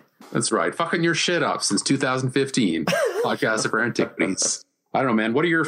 Why don't we go to final thoughts? Why don't you give me what you're thinking? Is this a rare antiquity? Do you recommend it? And so on. I'll start with saying that I've always wanted to see Brazil. It's something that, again, as I mentioned, it was always on my radar. I always kept hearing about it. I keep seeing it pop up on all these lists of movies you got to see before you die or the great science fiction movies that you must see. And I was super hyped when I saw that menu screen. I was like, oh shit, this is so awesome. I was literally sitting there for 20 minutes waiting for my wife to join yeah. me. Uh, and funny story is 20 minutes after the movie started, my wife left because she was bored. yeah. but saying that, I mean, I did, there are a lot of layers here. There are a lot of strengths to this movie, but it, it is a mixed bag. It, it kind of reminds me of the movie we did, you recommended before, like The Quiet Earth. Uh, Yeah. Like there are strong, like I love the political satire here. There are some strong twists and science fiction elements in the third act. I think the second act drops the ball a little bit. They could have picked somebody better than Jonathan Pryce to really carry the movie. I like Jonathan Pryce in other roles. I just felt he was really miscast here. I think he was a little out of his element, in my opinion. And I think some of the humor just kind of fell on deaf ears for me because I'm not sure if I was the target audience, right? Like maybe, as we talked about, Right. British humor. I'm not sure. Even though it was witty, it made me think. Uh, and I like that. That's a very, it's a huge strength. As you mentioned at the beginning of the movie, I think the biggest strength, uh, at the beginning of the podcast, I think the biggest strength of this movie is the Art Deco set design and, and the cinematography. It's just gorgeous to look at. I even like the score for the most part. Mm-hmm. There's some aspects of the score is not the greatest or the strongest, but I really do like some of the score here. It's really well composed. It brings out the mood, kind of like eerie, creepy, yet it can be fun. It kind of like, you know, balances that line really well there from like not going overly dark to not being overly fun. But I don't know if that maybe is a weakness because it, it had a problem with the tone. Overall, I, I did enjoy the movie and I would recommend it, especially to people who like science fiction movies. But it's it's a very weak recommend. In my opinion, this is not a timeless classic. I think it's not dated well, for, as we talked about, for modern audiences to get into enough for me to recommend. And there's too, too many faults of the movie for me to say it's a rare antiquity. So, I mean, I'll give you my thoughts. I mean, I, I definitely agree with a lot of what you said. I think the look of the film is is its greatest strength. Cinematography is great. The set designs absolutely fantastic. I mean, you get right down to uh, even you know the costumes, fantastic. Everything has this really consistent look. It's got the look of this sort of ordered society that is crumbling behind the scenes. That's just ready to fall apart at you know the smallest in this case you know bug thrown into the gears and i thought that was consistent throughout. I was much more positive with Jonathan Pryce's performance. I thought he was very well cast because we needed an awkward accountant paper pusher uh, pencil pusher paper, shu- paper shuffler in this role. And i thought he, he nailed that. The look of him lends itself to you know this type of guy sort of just a regular guy who sits behind a desk and you know does TPS reports all day long or whatever it is. So I thought that was great. Um, again, I've mentioned how much I'm in love with Ian Holm in a bit part. And uh, Robert De Niro, I mean, he's only in a couple scenes. You don't see De Niro taking bit parts very often. You know, again, uh, as I mentioned, uh, I like how he moved in the role. I thought uh, it was kind of neat. But certainly the film has the pacing problems that you said. It's towards the end of the second act, things start to drag. You know, and that hurts because it's not really necessary to further the plot or further the characters. So that's sort of too bad there. I think there's lots to get into here. I, I, I totally agree that modern audiences are going to have a huge, huge problem getting into this. It's not like how movies are made today. Shit, it's not like how movies were made in 1985 when it came out the first fucking time. So it's hard to find a place for it but its uniqueness has to be witnessed, I think. Uh, I'm giving it a recommendation. In my opinion, it's a rare antiquity because it is not what you're going to see pretty much anywhere else. It's got its problems, no doubt, but I don't know, got to see it to believe it, I guess. So there you have it. Well, that's Brazil, episode 13. Uh, Harry, please surprise and delight me with your pick for our next episode. Well, we have hinted at his presence a few times throughout the podcast. There's no stopping him. He doesn't feel pity or remorse, and he will not stop until we analyze and discuss the brilliant, the zany Nicolas Cage in the Coen Brothers cult classic Raising Arizona. Oh shit. Yes, sir. I have not seen that movie since I was probably, I don't know, 13, 14, 15 years old. I have never seen it. Oh, there you go. And I am a Coen Brothers fan, so right on to you, brother. I, I can't wait to see Nicolas Cage in his uh, pre batshit crazy glory. Hey man, any cage is the shit. Any cage is a good cage. Any cage is a good cage. Hey man, we needed to get Cage. I'm surprised it took this long. You know what? You're absolutely right. Uh, how have we not done the Nicolas Cage classics such as Next, Ghost Rider, Ghost Rider Spirit of Vengeance, that one where he's a fucking Elvis impersonator? I mean, shit. Hey man, they're all good. They're Trust they're all good. They're all rare antiquities. well, they're all something, that's for sure. In a thousand years, it may be worth something. it takes something worthless, you bury it in the dirt for a thousand years, and uh, next thing you know, it's worth a million dollars. yes. all right, man. Nope, sounds good. Looking forward to doing that one.